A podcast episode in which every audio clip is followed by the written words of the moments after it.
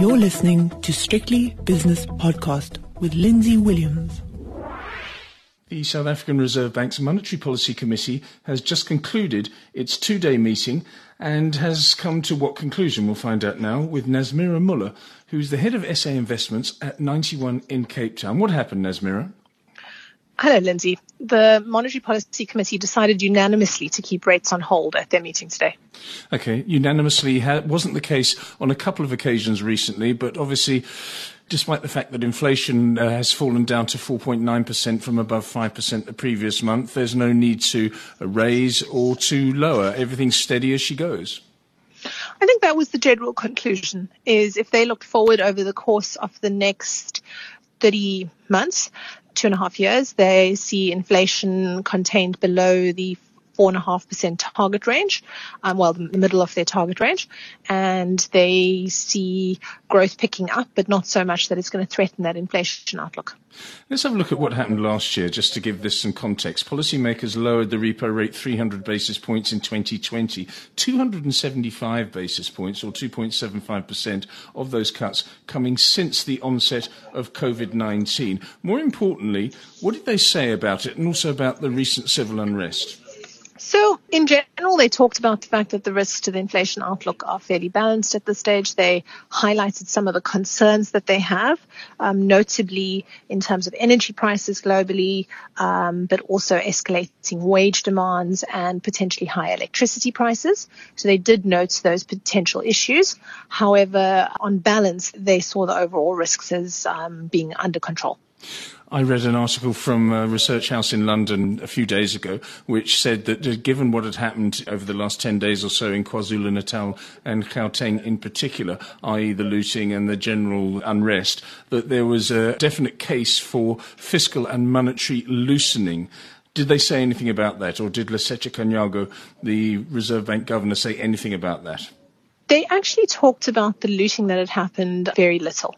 They noted it as a potential rising political risk, that there could be ramifications for supply chains and also for the currency, but they didn't cite it as a reason to lower interest rates, Lindsay. What do you think from here? 4.9% CPI, um, PPI a little bit higher, of course. Um, have we seen the bottom of the interest rate cycle, or do you think that uh, they're keeping their tinder dry just in case something does happen? Let's say that COVID reasserts itself as an influence. Let's say that there's more unrest, or whatever happens globally. What do you think?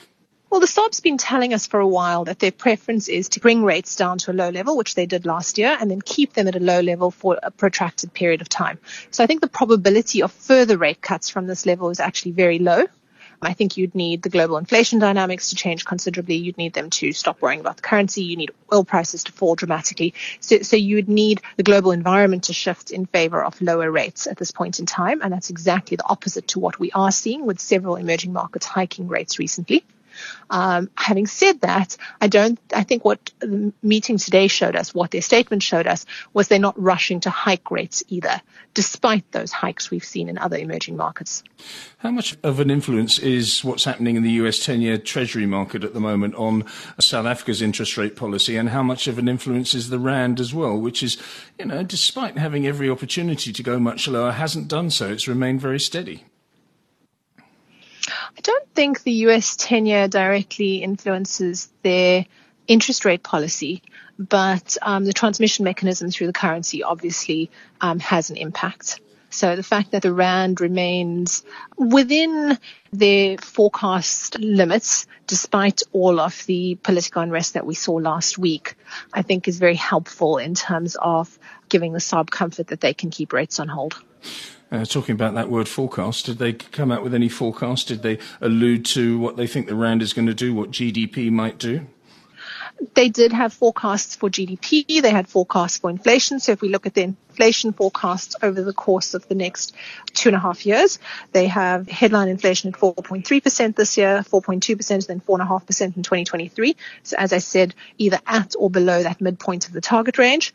And more interestingly, their core inflation forecasts have fallen over this period. So hmm. inflation very much under control. On the economic growth side, they do have a pickup in growth this year, so nice pickup in growth this year, but then growth tailing off a little bit into 2023. And you at 91, do you agree?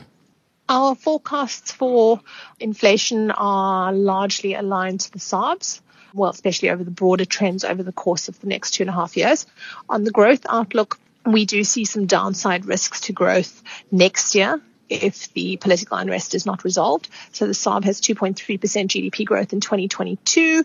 It could end up lower than that if confidence is not restored. Nazmeera, thank you very much for your insight. That's Nazmeera Moola, Head of SA Investments at 91 in Cape Town. The views and opinions expressed in these podcasts are those of Lindsay Williams and various contributors and do not reflect the policy, position, or opinion of any other agency, organization, employer, or company associated with strictlybusinesspodcast.com.